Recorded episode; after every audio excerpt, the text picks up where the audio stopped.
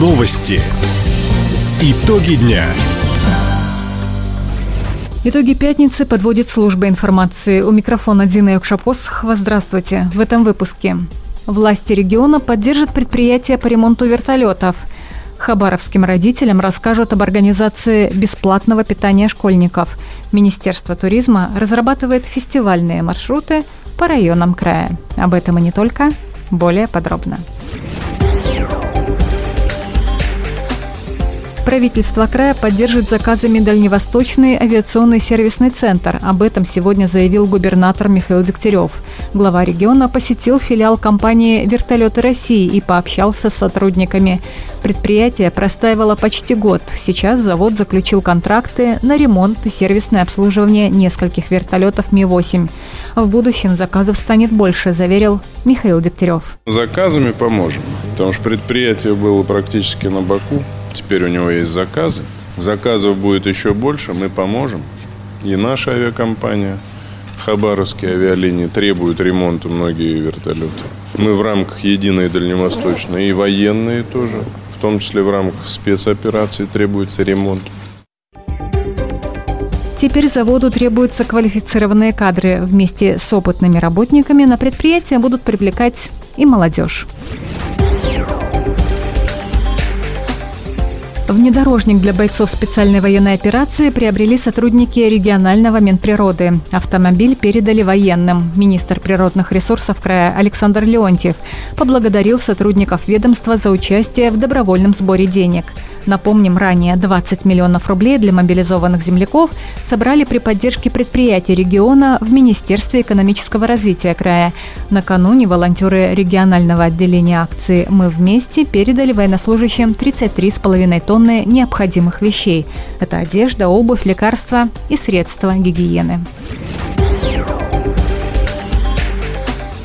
Хабаровские специалисты управления образования открыли телефонную горячую линию по вопросам питания школьников. В ведомстве напомнили, бесплатные горячие завтраки или обеды получают все ученики с 1 по 4 класс.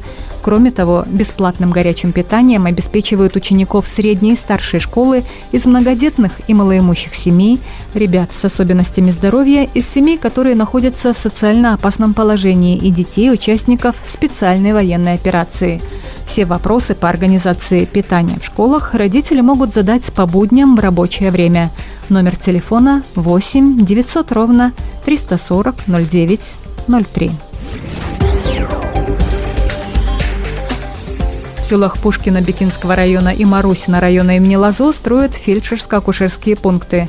Новые здания возводят из модульных конструкций. Глава регионального Минстроя Олег Сутурин уточнил, общая сумма вложений в эти объекты свыше 100 миллионов рублей.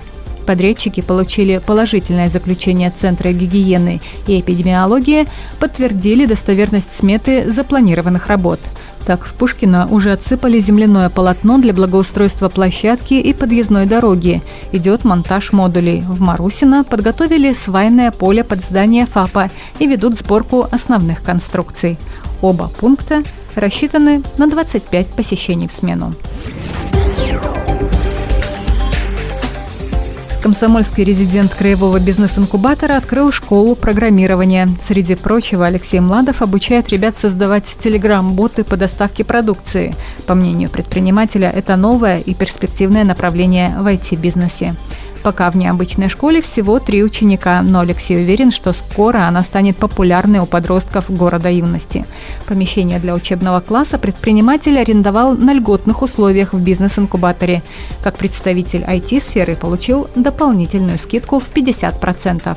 Очередной конкурс на размещение в бизнес-инкубаторе пройдет уже в феврале. Информацию можно уточнить на сайте организации по телефону в Комсомольске 23 28 78.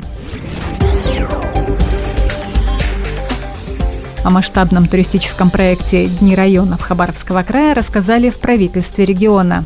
В профильном министерстве пояснили, у каждого муниципалитета есть свои особенности и праздники, есть чем гордиться. Так, Советская гавань известна своим фестивалем «Серебряная корюшка», в Солнечном районе традиционно проходит лыжный марафон «Мяучан», на который съезжаются спортсмены-любители со всего Дальнего Востока.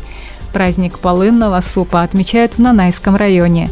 Сейчас представители туротрасли и администрации районов работают над созданием доступных туров в места проведения фестивалей и праздников.